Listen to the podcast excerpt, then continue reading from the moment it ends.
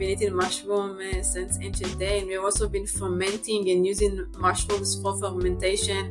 You know, sourdough, beer brewing. We've been using those fungi for our benefits for centuries now. This is Green Up, and today we are talking with Jasmin Ravid, CEO and co founder at Kinoko.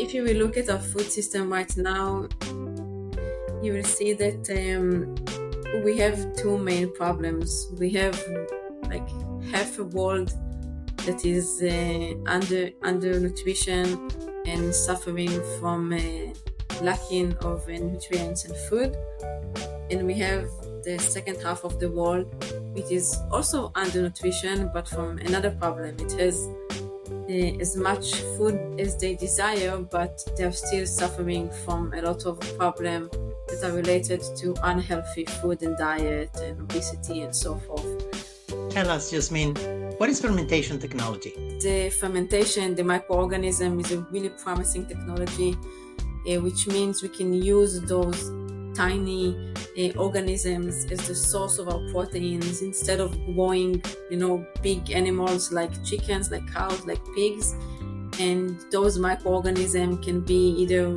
fungi, mushroom, they can be bacteria, they can be microalgae. Uh, so you have a variety of different microorganisms, and each of them you can work differently.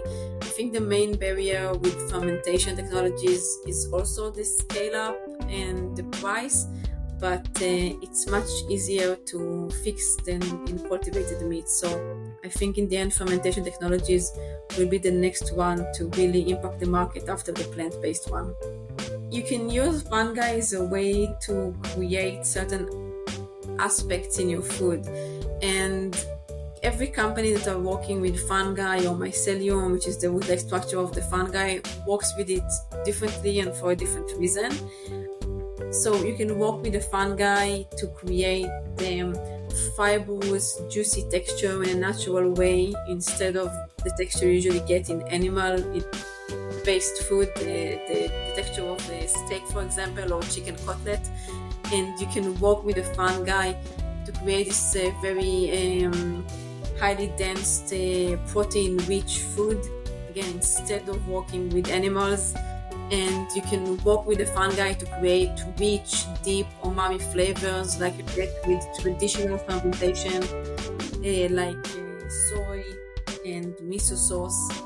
Um, so with our technology, we are basically taking original plant-based ingredients like legumes and grains, and we are fermenting them with our fungi to create like all three of those aspects. So you're you're basically feeding them grain and you are obtaining the same grain but better or is a different thing what you're obtaining? Yeah yeah. We are feeding them uh, let's say lentils. We work a lot with lentils. So we are feeding them lentils and then we are getting lentils transformed. We are getting uh, lentils that was stuck together into the shape of a, a patty a burger patty so all of the the shape and the 3D structure and the binding has been created by the fungi, and those lentils are 30% reduced in the carbohydrate. They are 30% increased in the protein. Instead of a, a protein that is not a complete protein, you get uh, all nine essential amino acids with higher uh, bioavailability of the protein. There's the creation of a lot of um, dietary fibers. So you kind of getting those lentils improved uh, in an end product, like in a burger or in a sausage, depending on what you want to create.